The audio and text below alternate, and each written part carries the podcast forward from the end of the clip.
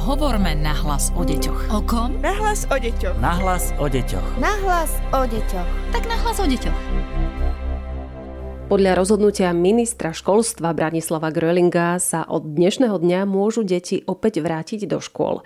Ich návrat do lavíc ale rozdelil rodičov na dve skupiny. Niektorí sú za a niektorí absolútne proti. Psychológovia však tvrdia, že je najvyšší čas vrátiť sa do škôl, pretože deťom chýbajú sociálne kontakty.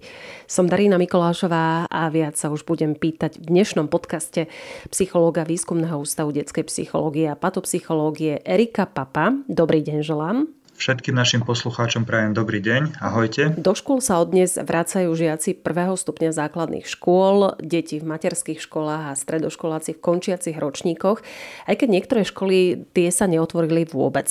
Mnohé deti, najmä tie staršie, neboli v školách 11 mesiacov.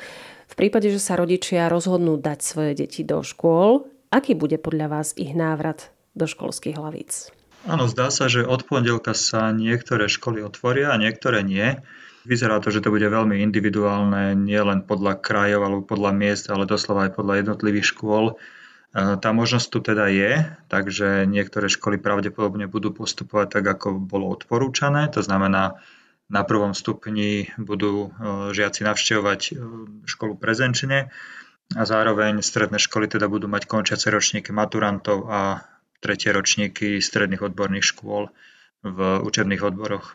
To, že či školy otvoriť alebo neotvoriť, asi nie je podľa mňa otázka na ekonómov a na epidemiológov, ale viac na tých, ktorí sa zaoberajú pedagogikou a didaktikou, pretože tí vedia skôr posúdiť to, že do akej miery mm, školské vyučovanie je možné zabezpečiť dištančne a do akej miery pri tomto dištančnom vzdelávaní dochádza k tomu, že deti žiaci sa nenaučia to, čo by sa naučiť mali to, čo je potrebné, aby sa naučili. Jedna z disciplín psychológie je pedagogická psychológia, takže aj psychológia môže objasňovať to, čo sa deje pri vyučovaní, a aké procesy tam nastávajú, ako prebieha ten samotný proces učenia. Takže áno, aj psychológovia by sa k tomu mohli vyjadriť, ale hovorím, ja by som to skôr nechal na týchto odborníkov, ktorí priamo učia.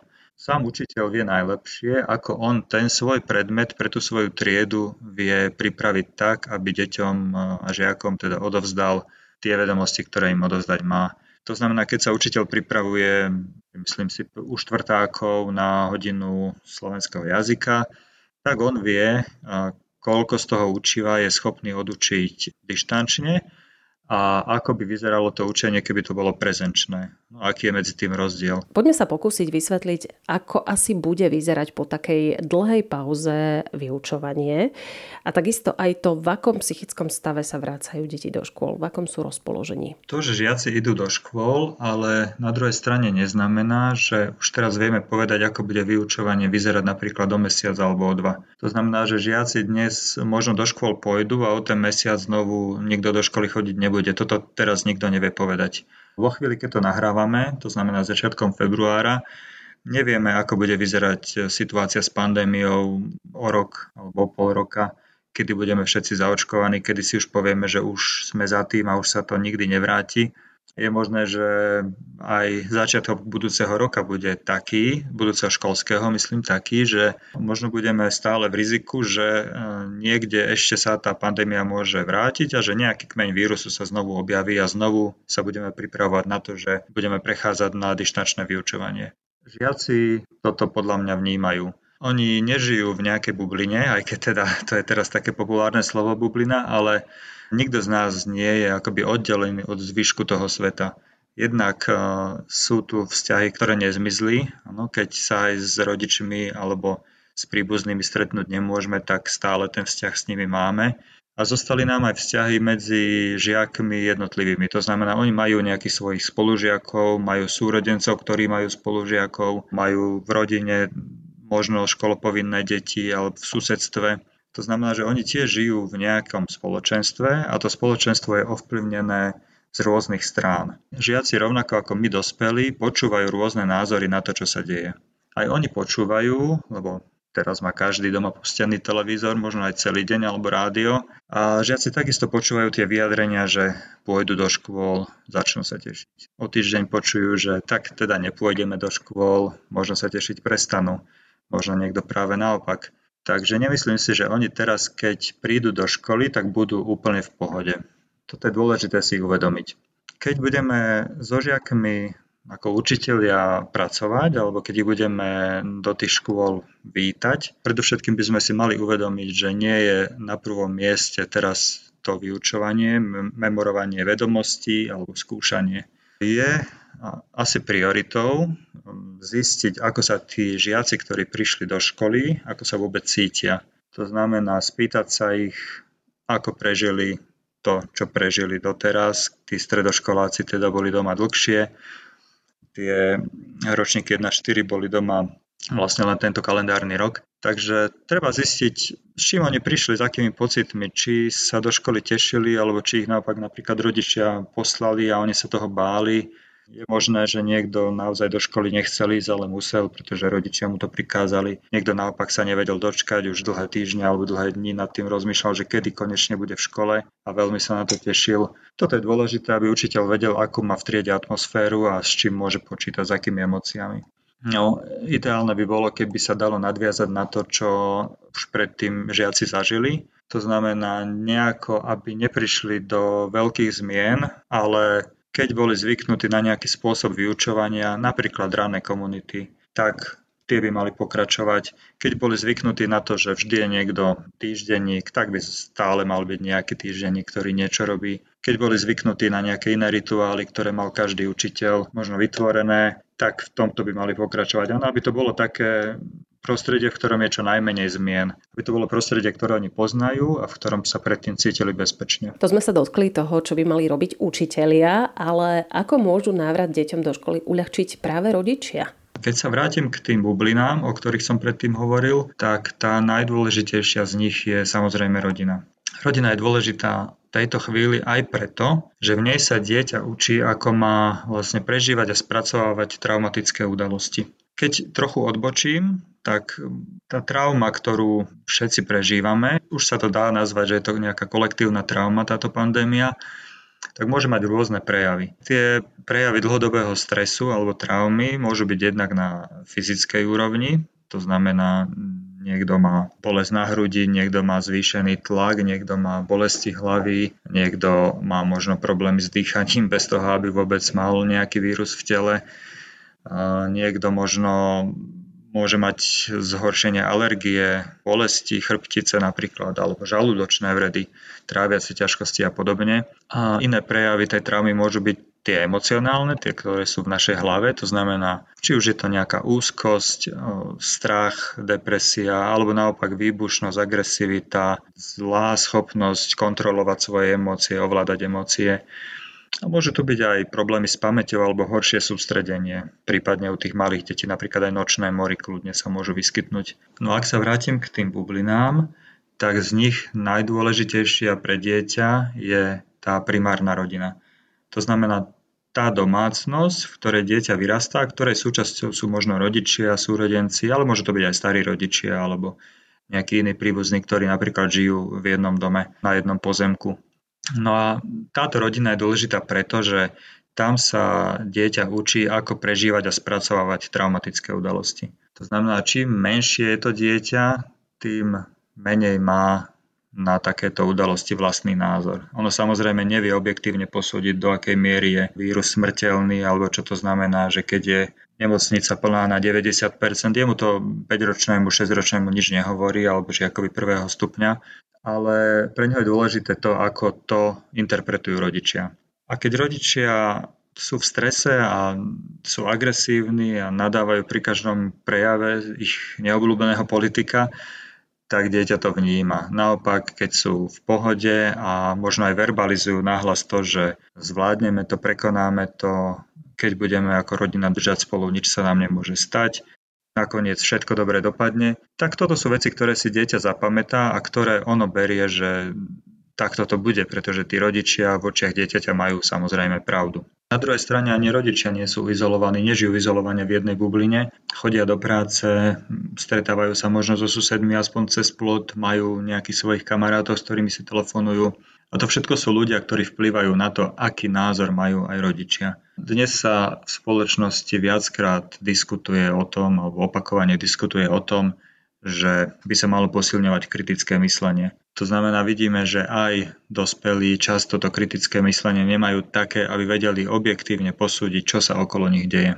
Často podliehajú rôznym subjektívnym názorom, rôznym konšpiráciám a to sú práve názory, ktoré môžu prichádzať z tých ďalších bublín, od tých ďalších ľudí. A keď to ten rodič preberie a doma to prezentuje ako pravdu, tak to dieťa, ktoré to kritické myslenie má ešte na nižšej úrovni, tak to preberá tak, že ono o tom nepochybuje. Ono keď to povie rodič, že to tak je, tak ale dieťa to vníma tak, že naozaj to tak je a ten svet je taký, ako mu to ten rodič objasňuje. Niektorí rodičia, ako som hovorila v úvode, sú absolútne proti návratu škôl, rozhodli sa predsa len nedať svoje dieťa do školy, pretože sa boja zhoršujúcej sa pandemickej situácie.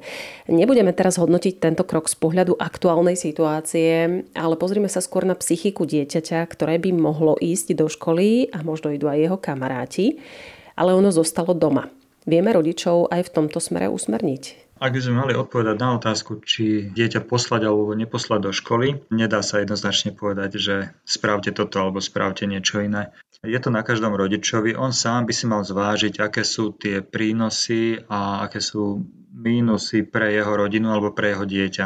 Tými plusmi na jednej strane môže byť samozrejme to, že dieťa sa bude učiť kvalitnejšie, Môže to byť to, že rodič napríklad vôbec nevie doma zabezpečiť kvalitné internetové pripojenie, ktoré niekedy je potrebné na to, aby sa zúčastnilo dišnačného vyučovania. Rodič e, nemá doma iné technické zariadenia, prípadne majú doma jeden počítač, dve deti, to znamená musia sa pri ňom striedať. Ale môže to byť aj to, že rodič sám vôbec možno nemôže byť doma, pretože on musí pracovať a o to dieťa sa nemá kto starať. A na druhej strane tými mínusmi môže byť to, že zvýši sa mobilita žiakov a môžu priniesť vírus nežiadúce ochorenie priamo do tej rodiny, kde možno žije starší človek, kde možno žije niekto s chronickým ochorením a môže sa to na neho preniesť. Je to, ako hovorím, na každom z tých rodičov, nech si to každý sám zváži, či to má pre neho význam podstúpiť také riziko alebo nie. Či on dokáže napríklad doma tak podporovať aj dieťa, aby sa vedelo doma učiť kvalitne. Možno niekto si povie práve naopak, že ja sa mu viac viem doma venovať a ja som zistil, že oveľa ľahšie sa to dieťa učí doma ako v škole možno aj takýto niekto bude. Takže ale to závisí naozaj od toho, že aké má aj rodič schopnosti pomôcť dieťaťu a aké je to dieťa, aký je možno aj typ či sa dokáže učiť samé, alebo či potrebuje k tomu kolektív. Zatiaľ nie je známe, kedy sa vrátia naspäť do škôl aj žiaci druhého stupňa základných škôl a ostatní stredoškoláci. Aký vplyv to má na tieto deti? Predsa len v škole už neboli naozaj dlhé mesiace? Hm, keď sa pozrieme na stredoškolákov, tak z nich čas sa do škôl vráti. No to znamená tie končiace ročníky, Pravdepodobne niektorí z nich pôjdu do škôl, ale asi tá nie všetci. Aj toto bude záležať od toho, ako sa rozhodne vedenie škôl. No ale pri nich môže byť teda veľký problém s tým, ako zabezpečiť ich vyučovanie doma. Pretože keď mám doma dieťa, ktoré by malo byť v budúcnosti automechanik, elektrikár, kuchárka, hotelierka, to je jedno asi, aké povolanie si vyberieme, tak ja mu veľmi ťažko zabezpečím doma tú odbornú prax. Na toto nemáme vlastne nejaké riešenie. Môže si on doma pozrieť video, ako sa ten motor rozoberá, alebo ako sa vymeniajú neviem, sviečky na aute, ale keď to neurobí naživo v dielni, tak sa to nenaučí len tým pozeraním videa. Takže toto je veľké riziko, že ako oni budú končiť, s akými vedomosťami.